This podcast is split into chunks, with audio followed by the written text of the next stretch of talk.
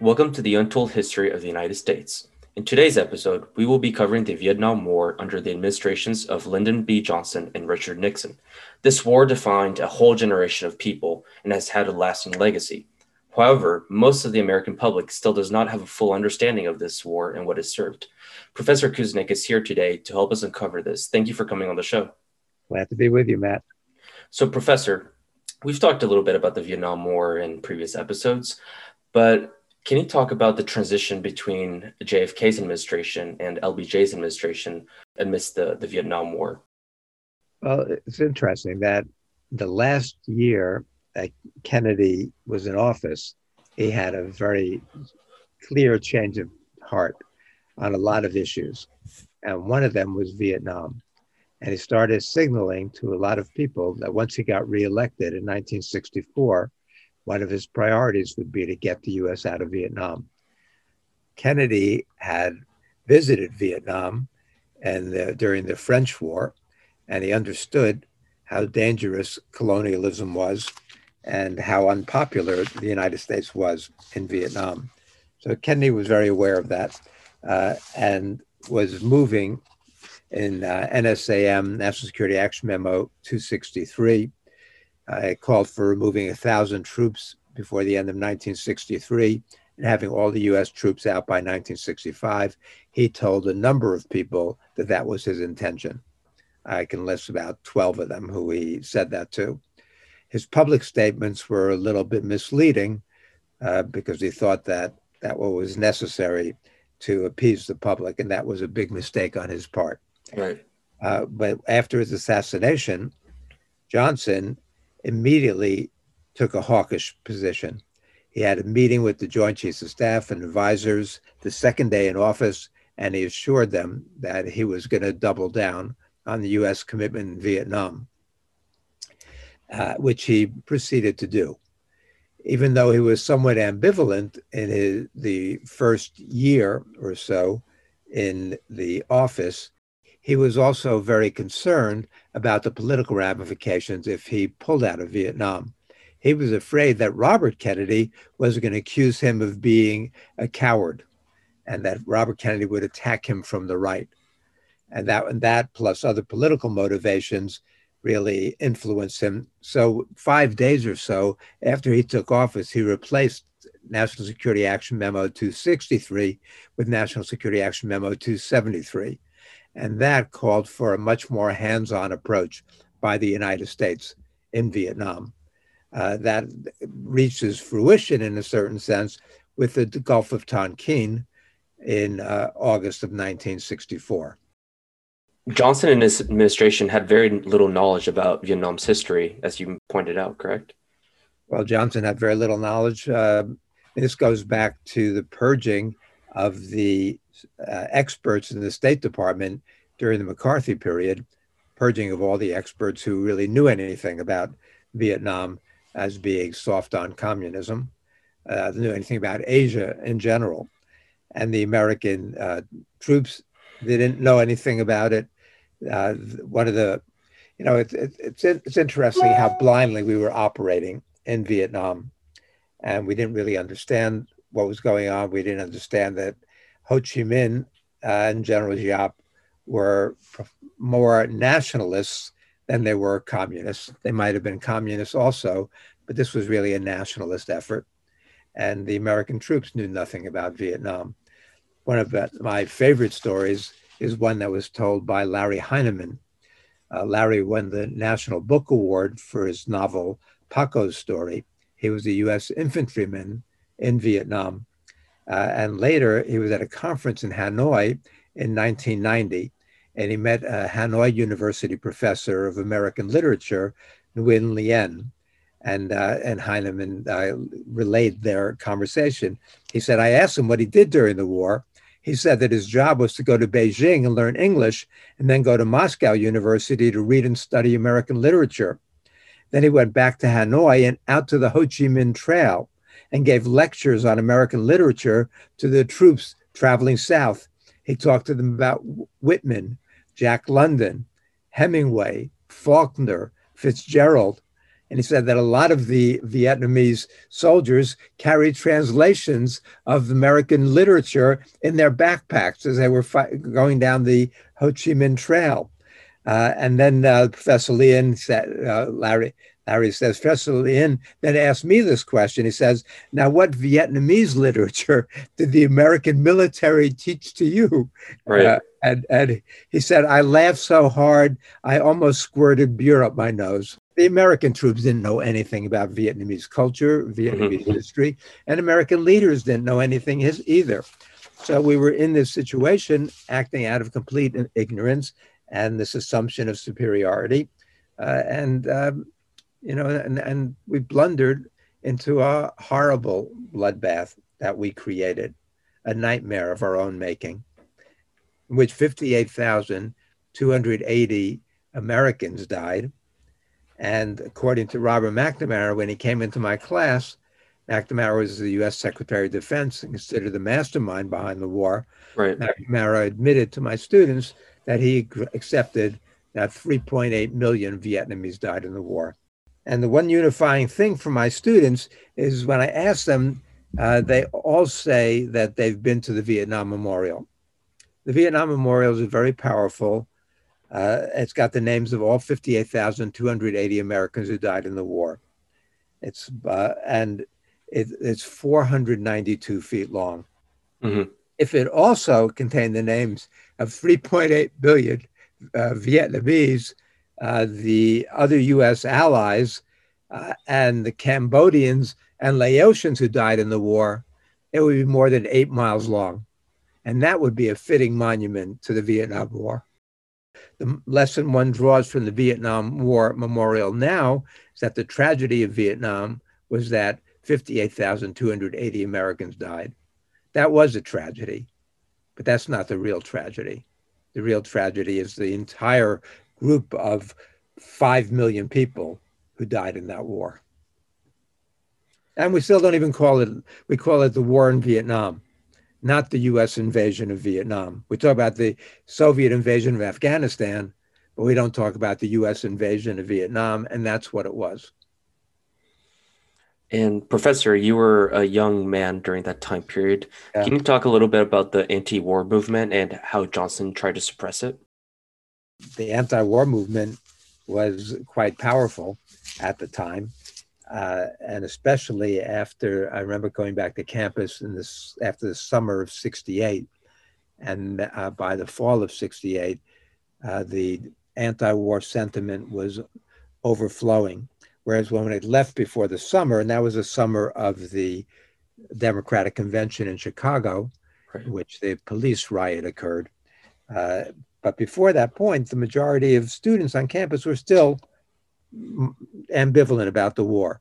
When I came back in September of 68, the overwhelming sentiment was against the war, which is one of the things I find so troubling now. Young Americans now are quite progressive in their views about the environment, their views generally about foreign policy, uh, their views about uh, the Republican Party, you know, there's very little support, no support for Trump in any of my classes, just about zero. Uh, but uh, according to the Gallup poll, the latest one that I saw, which is now a few years back, 51% of 18 to 29 year olds in the United States say the Vietnam War was not a mistake, that the Vietnam War was worth fighting. Mm-hmm. These, these students are very, very ignorant when it comes to Vietnam it's the older generation, it's my generation that's so still so strongly critical of the Vietnam War.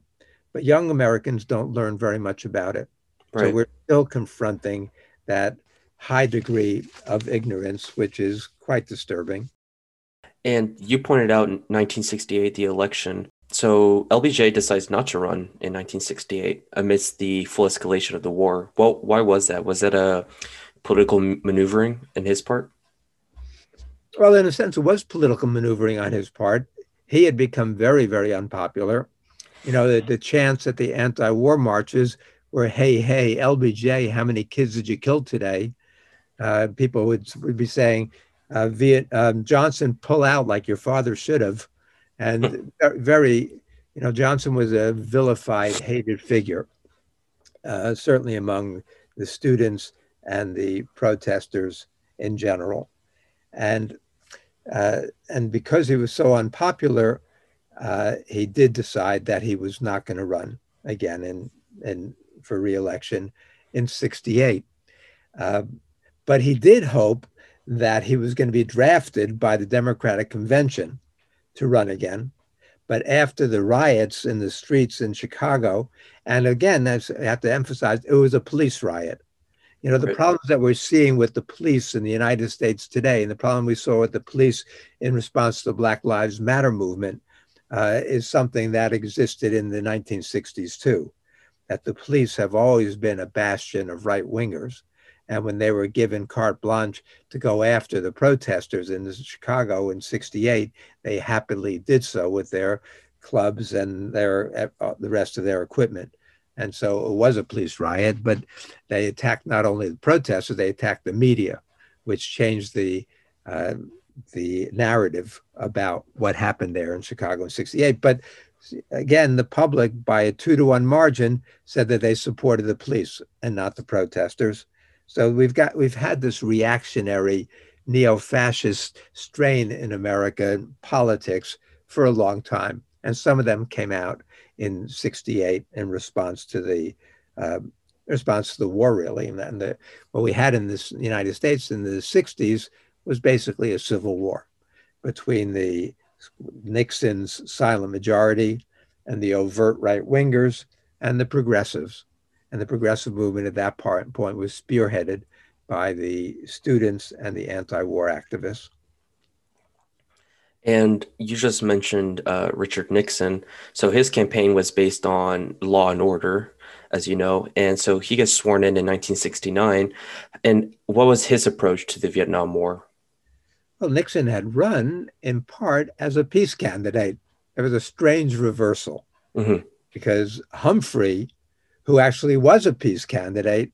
One of the things we didn't know at the time, and I try to point this out to my some of my friends on the left who say that there's no difference between the Democrats and Republicans. They're both capitalist, imperialist parties.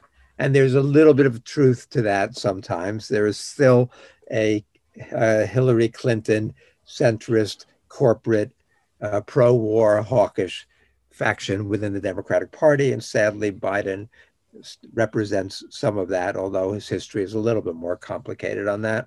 Right. But what I point out to, to these people, some of whom are friends who I work with, is that it's uh, a good example of the difference is what happened in 68. Humphrey had been vice president for four years. Before Humphrey became vice president, he was kind of a progressive liberal, pro civil rights, and, and progressive on a lot of issues.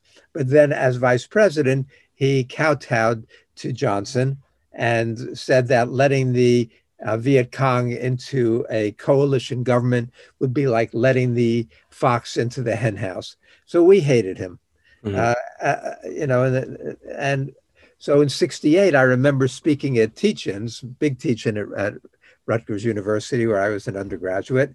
And I basically said that there was no difference between the Democrats and Republicans. And the, the anti war movement and the protest movement was strongly opposed to Humphrey. Some people supported Kennedy, others supported McCarthy, but we really uh, dis- disparaged and, and uh, hated uh, Humphrey. The reality that we didn't know at the time, but later came out, was that Humphrey really behind the scenes was very strongly opposed to the war, was counseling Johnson, frozen out by Johnson because of Humphrey's opposition. And had Humphrey gotten elected in 68, instead of Nixon, and Humphrey lost by the narrowest of margins, not like the stupid Trump, you know, losing by 7 million votes. Humphrey almost won in 68. Uh, had he won, there would be several million people still alive. Right. At, least, at least 2 million more Vietnamese who would be alive because Humphrey would have ended the war. So there is a difference you know, and, and we have to recognize that difference. Nixon comes in there and he said he has a secret plan for ending the war. What was his secret plan? It was his policy of Vietnamization. What did that mean? It meant withdrawing American troops supporting the Vietnamese to take over the fighting and trying to bomb the hell out of the Vietnamese people. Uh, South Vietnam, North Vietnam, uh, the most vicious, brutal bombing campaign in history is what the U.S. conducted under Nixon and Kissinger. You know, one of the obscenities of this war was Henry Kissinger winning the Nobel Peace Prize. Right. At least, the, at least the Vietnamese co-recipient had the decency to turn it down, saying that the war is not over. Kissinger, who accepted it, uh, really was the architect of the second phase of the war, and he knew better. And uh, and when Dan Ellsberg released the Pentagon Papers, you might have seen that it's just announced in today's uh, papers that Neil Sheehan died. Right. And Neil Sheehan was the liaison between Dan Ellsberg and the New York Times for publishing the Pentagon Papers. And, uh, you know, so when we knew about the lies, we knew about that, that administration after administration had lied us into that war. And that's what Dan found so appalling when he participated in writing the Pentagon Papers for McNamara and then copying 7,000 pages of highly classified material that Dan thought was going to land him in jail for 115 years. And but doing so because he thought that if the public knew the extent of government lying, that there was a chance it could end the war. Dan was not naive enough to think that it would end the war, but he thought it might help end the war, and so he was willing willing to risk uh, what, what, almost happened to him. Uh, but Nixon's blundering undermined that as well. Nixon out, sent out a hit squad to silence Dan, basically, oh. plus a lot of other illegal activities that finally got the judge to throw the case against Dan on the Sedition, uh, Sedition Act, uh, out, an Espionage Act, out, out of court, but it also led to Nixon's downfall in Watergate. And Professor, uh, what led Kissinger and Nixon to expand the war into Cambodia and Laos? Uh, they felt that that was the well, the the um, North Vietnamese were using Cambodia as a sanctuary. And so that was really the motivation. We've been bombing uh, Laos since what 64 and Cambodia since 69 secretly. But then we escalated and sent troops into Cambodia in what was April uh, or early May, I guess it was, of 1969. The US had big plans in 69. One was the, Cam- the invasion of Cambodia uh, and the increased bombing in Cambodia and Laos, the invasion of Laos as well. Uh, the other was uh, Operation Duck Hook, which Nixon oversaw, which called for a savage, savage policy of bombing and destruction in Vietnam. Roger Morris uh, said that he saw the documents that called for the use of nuclear weapons in Vietnam as part of this savage war that that son of a bitch Kissinger masterminded, and for which he, uh, despite which he got the Nobel Peace Prize. Uh, there have been several travesties along those lines. Uh, Barack Obama receiving the Nobel Peace Prize was a somewhat lesser example of that, but again, certainly right. unwarranted. But there have been others also. Uh, but um, so, so, but what's prevented Operation Duck Hook was the Vietnam Memorial, uh, the moratorium on October 15th, 1969, when 2 million people protested, and then the March on Washington in November of 1969, in which nearly a million people came to Washington to protest. And the anti war sentiment was so strong that Nixon and Kissinger decided to call off Operation Duck Hook but uh, their planning and scheming and bombing and death and destruction certainly did not end with that. And uh, Professor, so can you talk a little bit about what led up to the Paris Peace Accords of 1973, how it was orchestrated? Uh, the anti-war sentiment became so pervasive. Uh, Congress was taking action to uh, cut off funding, uh, they, Nixon by that point did not have any options really. He had run out of options. Uh, and they tried that December Christmas bombing, which was the heaviest bombing attack of the war. Uh, but the public outcry was enormous to that. And so they finally went, went in there and accepted terms that were very similar to the terms that Johnson had negotiated back in late 68 and that Nixon sabotaged at that point, an act of treason, working with Claire Chennault uh, to tell the Thieu government in, uh, in Saigon not uh, to hold off that, that if once Nixon got elected, that they'd be uh, get much better terms. Uh, and Nixon did support them, and uh, Kissinger played both sides. Kissinger made like he was a friend of Humphrey's during the 68 election. And he wanted, he said he was going to give him Nelson Rockefeller's shit files on Richard Nixon. And then he worked with Nixon to, in order to sabotage the negotiations, give Nixon intelligence that allowed him to sabotage the negotiations. I mean, Kissinger is one of the world's worst war criminals with so much blood on his hand and is considered this great statesman. God, what a an outrage. Right. And I guess a lot of Americans don't officially know when, like what year, uh, uh, maybe we can say what year the Vietnam War ended, but many say that the fall of Saigon is basically the end. Can you explain what happened uh, in 1975, April?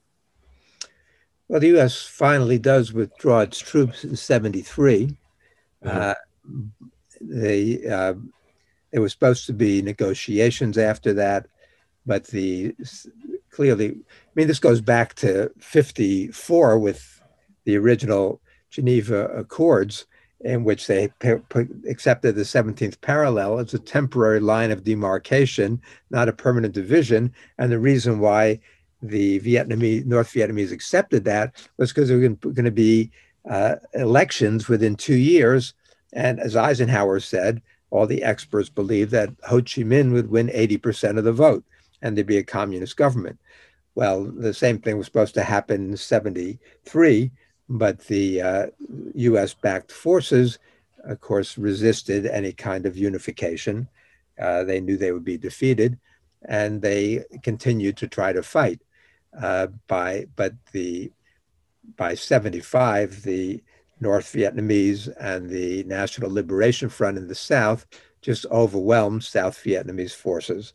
And there are all those scenes about the US withdrawal with the helicopters and people desperately trying to escape from the embassy in, in Saigon. Uh, it was a, a pitiful ending to an obscene war, the worst, the most cruel, vicious, brutal thing that had been witnessed since the uh, Holocaust uh, and um, you know, and it, and and it tarnished America's reputation. And now people are shocked by what's going on in Washington now with the Trump administration. But the decline of the United States really begins with the bombing of Hiroshima and Nagasaki, but then uh, is universally recognized in much greater scale after the uh, with the debacle in, in Vietnam. Uh, 75% of Americans, three quarters of all Americans, said that they trusted their government to do the right thing before the war. After the war, uh, only a third of Americans said that they trusted their government to do the right thing. Uh, mm-hmm. the, during Johnson, we had what was called a credibility gap, where people stopped trusting their government. Uh, they, they knew that the government was a pack of liars, a pack of murderers. At least some portion of the American people did. And uh, so the United States has never really recovered its reputation, despite all of its pretenses of being America's source of good in the world. As Martin Luther King said, the United States is the greatest purveyor of violence in the world today. And 50 years later, now that we're in 2021, do you still see many similarities between what the government is doing now and what the government did uh, in the 60s and 70s? Uh, well, similarities in the sense that the government is still desperately trying to maintain American empire throughout the world. that that is the goal of American policy. Uh, Trump was more inept at that, one might say, than Obama was, but uh, they both wanted to maintain American hegemony, American unipolarity in a multipolar world. it just is not credible anymore. Uh, but the attempt to do so um, could still bring us all down. Uh, the, one of the big concerns with Trump being so uh, delusional and furious right now, and clearly out of control, is that he still has access to the nuclear codes. And I'm glad to see this being so widely discussed and debated in the United States right now. Right. But, but Trump still does have the uh, power to end life on the planet, veto power over the future existence of our species. So uh, we have to, we're not out of, out of the woods yet. Uh, but uh, yeah, the, what we saw in Vietnam is the extent to which the US is willing to go, the ruthlessness, the brutality, the barbarism that the US is willing to effect, effectuate in order to try to maintain its hegemony. Or as Martin Luther King so eloquently said, a nation that goes on year after year spending more money on the means of killing uh, than it does on the means of healing and uplift is a nation that has lost its soul. And the United States uh, soul really was buried in the jungles of Vietnam. Professor, it was a great pleasure having you. It was my pleasure, Matt. Thank you for listening. The next time we come back, we will be introducing you to President Ronald Reagan in the 1980s. Don't forget to follow us on Facebook, Instagram, and Twitter at McGill International Review for more up to date insight and analysis of global issues and international affairs.